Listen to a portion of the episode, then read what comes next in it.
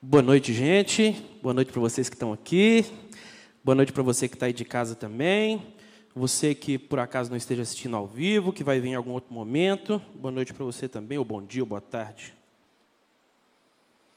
Bom, é, como vocês já sabem, vocês que têm vindo, e para você que não sabe também, a gente está fazendo é, talvez um, um, panorama bíblico do, dos evangelhos. E a gente já estudou Mateus, Marcos, Lucas, e nós vamos entrar hoje no livro de João. Não é um simples panorama bíblico, porque não é para ficar restrito às, às datas, às coisas técnicas, ao estilo de escrita, nem nada disso, mas é uma análise do, do, dos evangelhos, então talvez a gente possa tratar como um, um panorama bíblico dos quatro evangelhos. É, eu queria te pedir para abrir, então, em João, capítulo 1, versículo 1.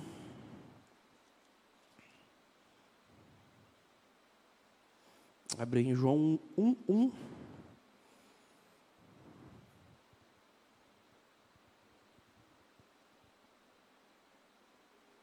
Antes da gente ler, é, aí tratando um pouquinho de qualquer coisa técnica, é, o Evangelho de João foi escrito entre 80 e 95 depois de Cristo. Foi o último evangelho a ser escrito. Talvez seja por isso que ele esteja é, em últimos quatro evangelhos. Mas é, então entre 80 e 95 depois de Cristo, João já devia ter lá os seus 80, 70, entre 70 e 80 anos de idade. Porque depois de Cristo é depois do nascimento de Cristo, né? não é depois da morte de Cristo. Então ele devia ter os, é, os seus 70, 80 anos. E ele escreveu depois dos outros três evangelistas, né? depois de Mateus, Marcos e Lucas. E diante disso eu fico pensando o que, que motivou João a escrever o evangelho dele é, sendo que, muito provavelmente, ele já tinha lido os outros três evangelhos. Né? Porque Lucas, muito provavelmente, já tinha lido os outros dois evangelhos. Né? E quando Lucas começa é, o, é, evangelho dele, que foi encomendado, ele fala para Teófilo que, que ele estava escrevendo para Teófilo, Lucas, né? estava escrevendo para Teófilo acerca dos fatos que Teófilo já conhecia. Né? Então, com certeza, é, pelas histórias contadas, mas com certeza também pelos evangelhos. Então, João já tinha lido os outros três evangelhos, muito provavelmente. Já tinha ciência dos outros três evangelhos. Mateus era apóstolo de Jesus, assim como João. Então, né, ele ele sabia do Evangelho de Mateus. Marcos era discípulo de Jesus. Então, é, muito provavelmente, eles se comunicaram né, a respeito dos, dos evangelhos. E por que João resolveu escrever o seu evangelho? Né? A gente sabe que talvez existam outros evangelhos, né, chamados apócrifos, que não, não fazem parte do cânon bíblico, mas o de João faz parte do cânon bíblico. Né? E qual foi a motivação de João? E aí, é, estudar, gente, a Bíblia é muito legal, porque a gente sai simplesmente do texto, né, e, e, e, das palavras do texto, e vai entender a época, vai entender o contexto histórico, né, e os evangelhos, eles são divididos basicamente em duas partes. E o Evangelho de João, ele está isolado em uma parte. Né? Os outros três evangelhos, eles são chamados evangelhos sinótipos, porque eles têm uma mesma característica, o mesmo tipo de escrita, né? uma intenção de narrar os fatos, né? É, é, os milagres de Jesus, né? por onde Jesus passou. O que faz isso da melhor forma é Lucas, né, pela investigação dos fatos que ele faz. Então, esses três evangelhos, pela similaridade, pelas características, pela ordem na narrativa, o tanto de um que contém no outro, eles são chamados evangelhos sinóticos, eles fazem parte desse primeiro grupo. E o evangelho de João, ele está isolado, ele é um evangelho que tem uma característica diferente.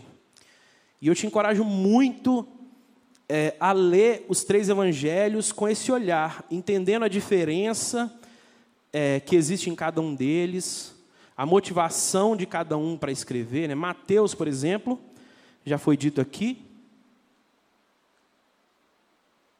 ele escreveu o evangelho é, é, para os judeus, né? basicamente para os judeus. Então ele tenta é, contextualizar com as profecias do Antigo Testamento, né?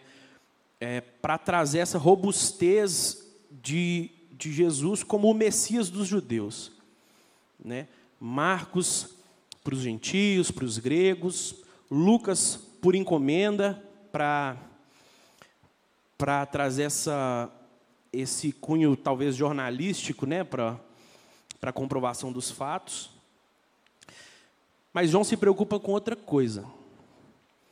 João se preocupa, eu, eu diria que João é o evangelho do amigo.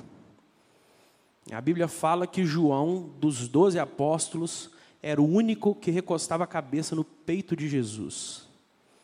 E eu acho que isso tem um peso muito grande na hora de que alguém vai contar alguma história a respeito de Jesus. Né? E, ele, é, e ele tem um, um, um, um cunho muito mais filosófico e poético do que os outros. João não está interessado, talvez, na frieza dos fatos, né? Na, na, na frieza dos milagres, né? na quantidade dos milagres, tanto é que ele é o que narra menos milagres de Jesus né? no Evangelho, mas ele está interessado em mostrar Jesus como Deus. Nós vamos ler o texto, mas antes eu tenho que, que dar essa contextualizada, porque Messias não resume Jesus. Messias é como se fosse a função. Né? Os, os judeus esperavam um Messias que fosse reinar na terra, fosse reinar como, como um rei, né? com exército, em palácio e tal. E talvez os outros três evangelistas, e talvez fosse uma preocupação de João isso, narraram os fatos. João queria narrar Jesus além dos fatos. Né? É o que é o que era amigo mais próximo de Jesus. E talvez num contato com os evangelhos, ele tenha tido essa preocupação. Não que os evangelhos tenham uma hierarquia entre si, né? cada um tem uma função, um contexto, um, uma preocupação, mas a preocupação de João foi essa. Foi de, de narrar Jesus não como Messias, mas como Deus, como, segundo as palavras que a gente vai ler, a luz que ilumina a todo homem. Né? Se você se imaginar num local escuro, onde nenhum feixe de luz entra, um lugar que você nunca conheceu, e você tentar se guiar num lugar desse, talvez o Messias simplesmente fosse aquele que te pegasse pela mão e te guiasse em meio à escuridão. Mas Jesus é o Messias, mas ele é mais do que o Messias, simplesmente. Jesus é Deus. Por isso que ele é a luz que ilumina todo homem. Ele não veio simplesmente te tomar pela mão e te guiar no meio da escuridão. Ele veio iluminar todas as coisas, iluminar o mundo, como nós vamos ler. Então, se você já está aí com a sua Bíblia é, aberta, a gente vai ler do 1 ao 18. João 1, do 1 ao 18. Diz assim: No princípio era o Verbo, e o Verbo estava com Deus, e o Verbo era Deus. Ele estava no princípio com Deus. Todas as coisas foram feitas por Ele, e sem Ele, nada do que foi feito se fez. Nele estava a vida, e a vida era a luz dos homens, e a luz resplandece nas trevas, e as trevas não a compreenderam. Houve um homem enviado de Deus, cujo nome, cujo nome era João. Este veio para testemunho, para que testificasse da luz, para que todos crescem por ele. Ele era a luz, mas veio para testificar. É, não, era, não era a luz, né, João Batista, mas veio para que testificasse da luz. Ali estava a luz verdadeira, que alumia todo homem que vem ao mundo. Estava no mundo, estava no mundo e o mundo foi feito por ele e o mundo não o conheceu. Veio para o que era seu e os seus não receberam, mas a todos quanto receberam, deu-lhes o poder de serem feitos filhos de Deus, aos que creem no seu nome, os quais não nasceram do sangue, nem da vontade da carne, nem da vontade do varão, mas de Deus, e o Verbo se fez carne e habitou entre nós, e, vi, e vimos a sua glória, glória como do unigênito, cheio de graça e de verdade. Ah, vamos ler até o 18, apesar de. É, João testificou dele e clamou, dizendo: Este era aquele de quem eu dizia: O que vem depois de mim é antes de mim, porque foi o primeiro do que eu. E todos nós recebemos também a sua plenitude com graça sobre graça. Porque a lei foi dada por Moisés, a graça e a graça verdadeira vieram por Jesus Cristo. Deus nunca foi visto por alguém. O Filho unigênito, que está no seio do Pai, este o fez conhecer. Então a gente já tem contato aqui com o início de evangélico, muito, de evangelho muito mais poético né, muito mais filosófico do que os outros três. Os outros três começam com uma narrativa fria dos fatos, né, é, já contextualizando ali é, a concepção, né, Mateus é, ele contextualiza com, com profecias a respeito de Jesus, mas João não está interessado nisso, como, gente, como eu já falei, ele não está interessado em fazer uma narrativa é, cronológica dos fatos e nem pela quantidade de milagres tentar nos convencer que Jesus é o Messias. O Evangelho de João, segundo eu, é o Evangelho do amigo. É o Evangelho de quem recostava a cabeça no peito de Jesus. Então, é, né, Jesus não surgiu no nascimento, na concepção com Maria. Jesus não surgiu das profecias do Antigo Testamento. A Bíblia fala em João 1, no princípio era o Verbo, e o Verbo estava com Deus, e o Verbo era Deus. Ele estava no princípio com Deus, todas as coisas foram feitas por meio dele, sem, sem ele, nada do, que se, nada do que foi feito se fez. Então, aqui a gente já vê a preocupação de João em de cara na introdução, digamos que essa seja a introdução do Evangelho de João, caracterizar Jesus como Deus. Ele estava no princípio, na criação. Sem ele, nada do que se fez, nada do que foi feito se fez. Então, ele não é o Messias apenas, ele é Deus. Ele entrou na história terrena como Messias. Mas ele estava, né, o verbo aqui é a palavra criativa na criação. Então, Jesus participou ativamente da criação. Nesse tempo, é, é, né, depois da morte e ressurreição de Jesus, cerca de 40, 50 anos após a, a morte e ressurreição de Jesus, existia um contexto de talvez de distopia, né, de que é o contrário de utopia, né, que é que é uma, uma visão caótica, uma visão de, de, de um Deus que, que abandona o ser humano, Deus que fez a criação, é, mas que em algum momento ele escolheu abandonar a criação. O Evangelho de João tem como motivo principal mostrar que essa não é a verdade. Jesus não entrou na história para corrigir algo. Jesus não entrou na história para cuidar de uma humanidade que tinha sido abandonada, que tinha deixado, sido deixado à mercê né, das suas próprias vontades, dos seus próprios feitos. Ele fala, a Bíblia fala que Jesus é a luz que ilumina todo homem. E ele estava no princípio com Deus. Ele não, né, a, o, os estudiosos eles analisam o Evangelho de João tratando das quatro, como se fossem quatro vindas de Jesus.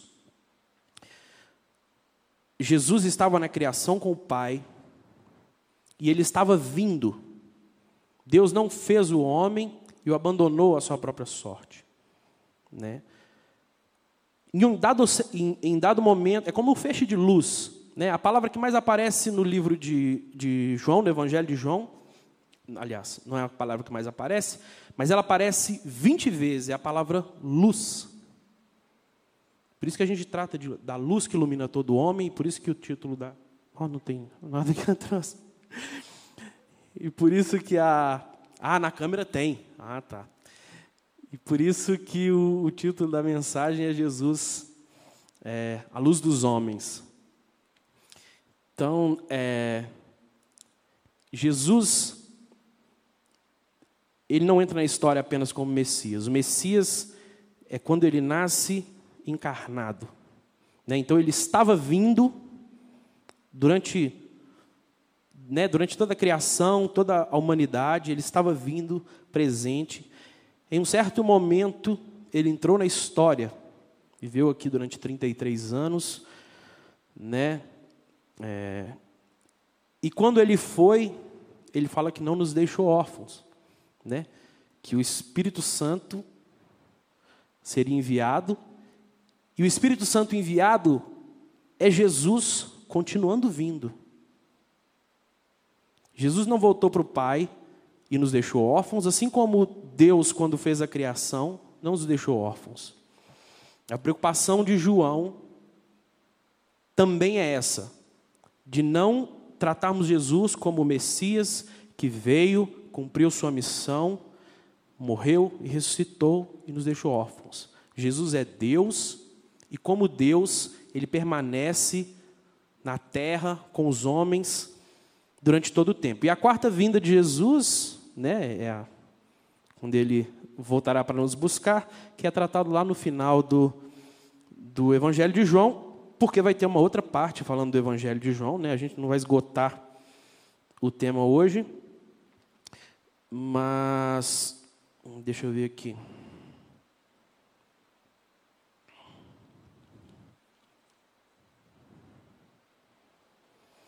É, eu anotei aqui que é a ação de Jesus não é pontual. Que a ação de Jesus não é pontual, né? não se resume aos 33 anos da, da vida dele, aqui na terra é, conosco. E a preocupação de João em relação a isso era a preocupação de alguém que, como tendo lido os três evangelhos, tendo é, sabido dos três evangelhos, tendo é, é, né, lido mesmo os três evangelhos, talvez fosse o amigo, como um amigo meu, como quando alguém, né, quando eu ouço alguém falando é, de um amigo, alguém que talvez né, não ouso dizer que não conhecesse direito, né, Mateus, Marcos e Lucas, talvez o que o que menos o conhecesse pessoalmente fosse Lucas, né? Que, aliás, menos não que não o conhecesse fisicamente, digamos assim, fosse Lucas, mas eu não ouso dizer que, que eles não conheceram é, é, a Jesus e, e falaram é, superficialmente a respeito de Jesus. Mas eu volto a repetir que Jesus, que o Evangelho de João é o Evangelho do amigo. Sabe? Então eu, eu tento contextualizar como se eu ouvisse alguém falando de um amigo, falando bem de um amigo, né? falando fatos relevantes sobre esse meu amigo, mas eu virasse e falava assim, sabe, não é tudo, não é tudo. Eu, eu, eu recostei a cabeça no Peter, eu vivi com ele, né? Ele era é, o discípulo amado, né? Jesus que caracterizou é, João como o discípulo amado. Então, talvez houvesse essa inquietação em, em João em pensar assim, olha, eu preciso, eu preciso, eu preciso, né? É, já na velhice de João, né? Eu preciso escrever, eu preciso falar, eu preciso que as pessoas saibam que Jesus não é o Messias, para elas não simplesmente o Messias, para não tratarem a Jesus a partir da função. E é isso que eu quero é, trazer hoje, para que a gente não trate Jesus a partir da função. Jesus é o Messias, Jesus é o Salvador, isso é fato. Mas se a gente é, tratar Jesus apenas como Messias, como Salvador, a gente pode fechar o olho, fazer uma oração, entregar o nosso coração, a nossa vida a Jesus, e ser perigoso. E não viver uma vida de entrega, né? uma vida de, de rendição total. Viver Jesus a partir do benefício, talvez, a partir do benefício da cruz,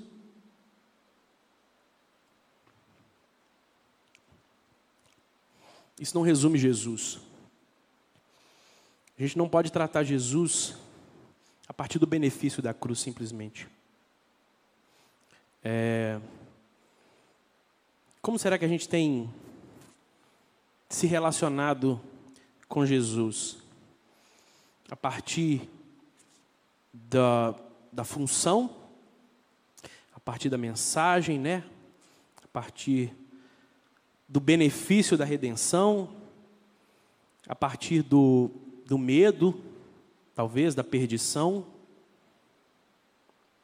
Nenhuma dessas formas de se relacionar com Jesus é completa.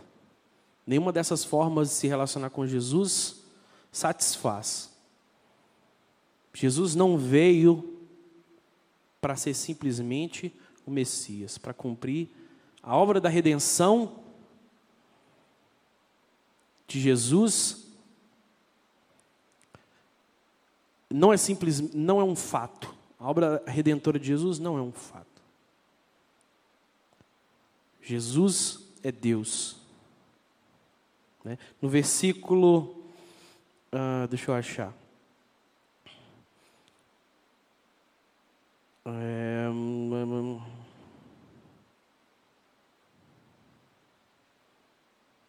Versículo 4 diz: Nele estava a vida, e a vida era a luz dos homens, e a luz resplandece nas trevas, e as trevas, é, e a luz resplandece nas trevas, e as trevas não a compreenderam.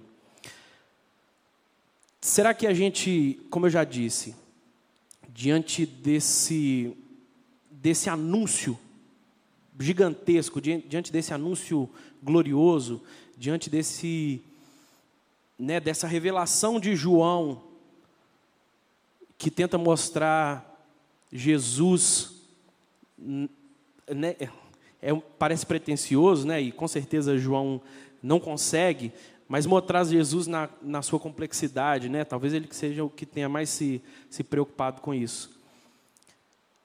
Mas, no versículo 4, quando diz, é, é, nele estava a vida, e a vida era a luz dos homens. Jesus não veio para que nós fôssemos simplesmente salvos. Né? A Bíblia diz que ele veio para que nós tenhamos vida e vida em abundância. Eu volto a repetir que o Evangelho de João tenta desvincular Jesus simplesmente da visão de, um, de uma função, né? Que pode é, parecer redutivo demais. Ele veio para que nós tenhamos vida e tenhamos em abundância. João, apesar de não se preocupar com a narração dos fatos, simplesmente ou em ordem cronológica, ele tem uma preocupação muito grande, muito grande, em nos fazer entender Jesus como Deus. Deus que merece adoração, que merece rendição, que merece entrega completa, que merece entrega total, porque Ele é a luz dos homens. A luz, quando ela brilha, ela não ilumina uma parte. Essa luz pode estar virada para cá, mas ela não ilumina uma parte. A luz ilumina o todo. Jesus não veio para nos guiar num quarto escuro, ele veio iluminar todas as coisas. Que a gente não se não se relacione com Jesus simplesmente a partir da função, ou a partir do medo, ou a partir de um benefício. Se você puder fechar o seu olho aí durante um tempo, feche os seus olhos. A partir do momento que você entregou a sua vida a Jesus, é esperado que você tenha um relacionamento com Jesus. Né? Eu tenho certeza que todos que estão aqui, que eu conheço, fizeram essa oração de entrega a Jesus em algum momento. Mas como a partir daquele momento, a partir daquele dia, a partir daquele fato, a partir daquela, daquela mudança, a partir daquela aceitação, como nós temos nos relacionado com Jesus?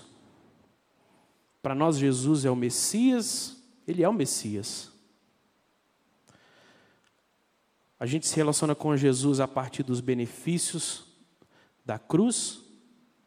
Tem benefícios na cruz.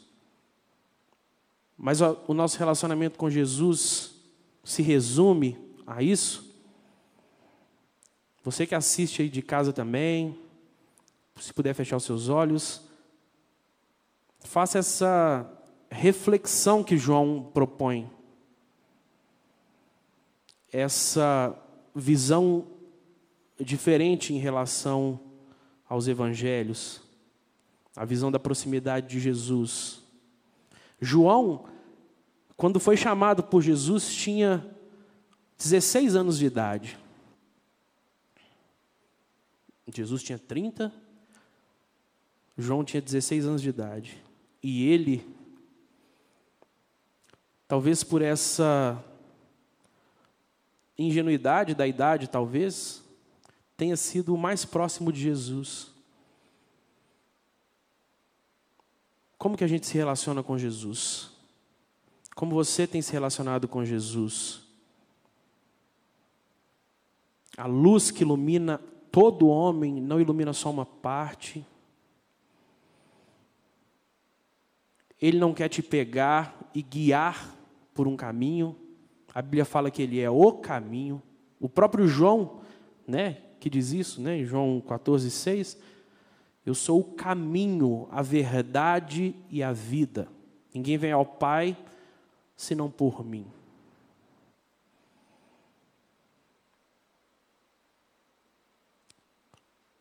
Que nessa noite e não só nesse momento que a gente está aqui, não só nesse, nesses breves momentos que a gente passa aqui, que a gente passou aqui, você faça essa reflexão em relação ao, ao Jesus narrado nos evangelhos, especialmente ao Jesus narrado de forma tão linda, tão próxima por João Batista. Que nós não nos relacionemos com Jesus a partir da função, nem a partir dos benefícios, nem a partir do medo,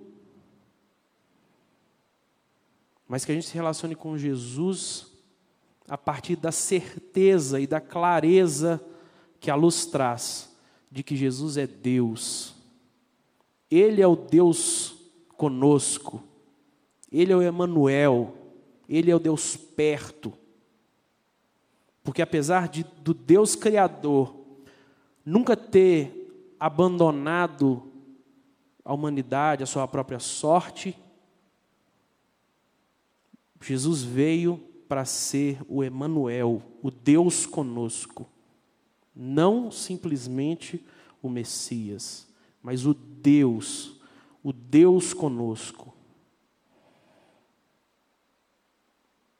A Bíblia fala: busquem em primeiro lugar o reino de Deus, e a sua justiça, e as outras coisas serão acrescentadas. Não busque a Jesus pelo benefício, nem pelo medo. Busque o reino de Deus, porque a maior recompensa que você pode ter buscando o reino de Deus é o próprio reino de Deus, não são as outras coisas. Que a narrativa de João a respeito do Evangelho, a respeito da vida de Jesus, né, que o Evangelho de João, a respeito da vida de Jesus, tem essa capacidade de nos fazer subir um nível a mais no nosso relacionamento com Jesus. Eu te encorajo a ler os outros capítulos, talvez ler os outros evangelhos, talvez não, com certeza ler os outros evangelhos.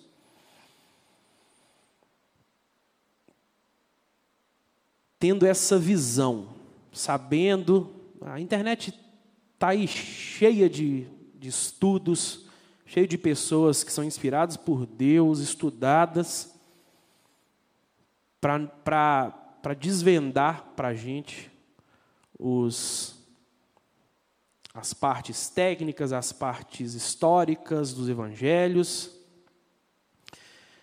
E, e é lindo demais, é lindo demais ver que o propósito de Deus se cumpre em tudo, tudo. Mateus tinha um propósito ao escrever o Evangelho, João tinha um propósito ao escrever o Evangelho, Marcos, Lucas, cada um tinha um propósito ao escrever o seu Evangelho. E Deus cumpre o seu propósito, porque o propósito não era de Mateus, não era de Marcos, não é de Lucas e nem de João. O propósito é de Deus. Ainda de olhos fechados, eu queria fazer uma oração. Talvez tenha sido curto, mas talvez tenha sido curto porque é, é muito é de muita reflexão o que a gente ouviu aqui, né? E o que João propõe que que isso não se esgote aqui, né? Que que essa surpresa que eu tive nessa essa, esse abrir de olhos e essa, essa né, esse desvendamento, digamos assim, que você seja impactado por isso também, para que você conheça e prossiga em conhecer Jesus Cristo. Feche seus olhos. Senhor Jesus, nós nos rendemos a Ti nessa noite. Nos rendemos a Ti como filhos, nos rendemos a Ti como amigos que queremos ser. Que nosso relacionamento contigo, Jesus, seja elevado a um outro nível a partir do entendimento que nós tivemos aqui nessa noite apesar de, de nem de longe a gente conseguir esgotar o Evangelho de João, nas palavras que foram ditas aqui, que a semente a vontade de entender os evangelhos e de ser impactado pelas palavras dos evangelhos cresça, cresça, cresça, cresça nos nossos corações. Para que a gente não se relacione contigo de uma forma rasa, para que a gente não se relacione contigo de uma forma pequena, para que a gente não se relacione contigo de uma forma limitada, Jesus. Nós queremos o entendimento de que o Senhor é Deus, o mesmo entendimento que João teve por andar contigo. Nós queremos o entendimento de que o Senhor é a luz que ilumina todo homem, de que o Senhor é a luz do mundo. Nós não queremos ser como esses que diz em João 1 de que veio para os seus, mas os seus não o conheceram. Nós não queremos ser indiferentes à revelação de quem é o Senhor. Para além do Salvador, para além simplesmente do Jesus histórico, mas a compreensão de que o Senhor é Deus, é Deus que merece adoração, que merece rendição. Nós queremos nos relacionar próximos a Ti, Jesus, próximos a Ti, Jesus. Talvez como João, recostar a cabeça no Teu peito, Jesus.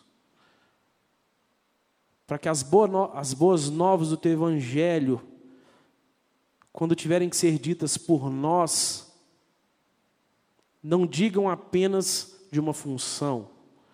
Não tentem vender Jesus a partir de uma função simplesmente. Mas que nós, quando formos falar das boas novas do teu evangelho, falemos de ti como Deus redentor, restaurador de todas as coisas, a luz que ilumina todo homem, Jesus. Um anúncio que não permite indiferença, um anúncio que não permite, não aceita que as pessoas fiquem da mesma forma, Jesus. Que diante da revelação do teu evangelho, não só a nós, mas a partir de nós, Jesus. Porque nós é que somos os Joãos, nós é que somos os Lucas, os Mateus, os Marcos, para uma geração perdida uma geração, como diz aqui em João 1, uma geração que está em trevas, que está na escuridão.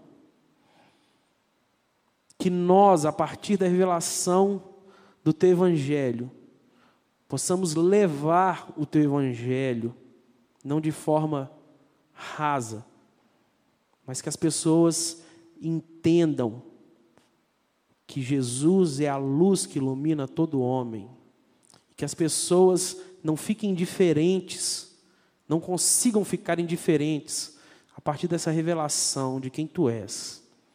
Em nome de Jesus, que o nosso relacionamento contigo seja elevado a um outro nível, para que quando nós falarmos do Senhor,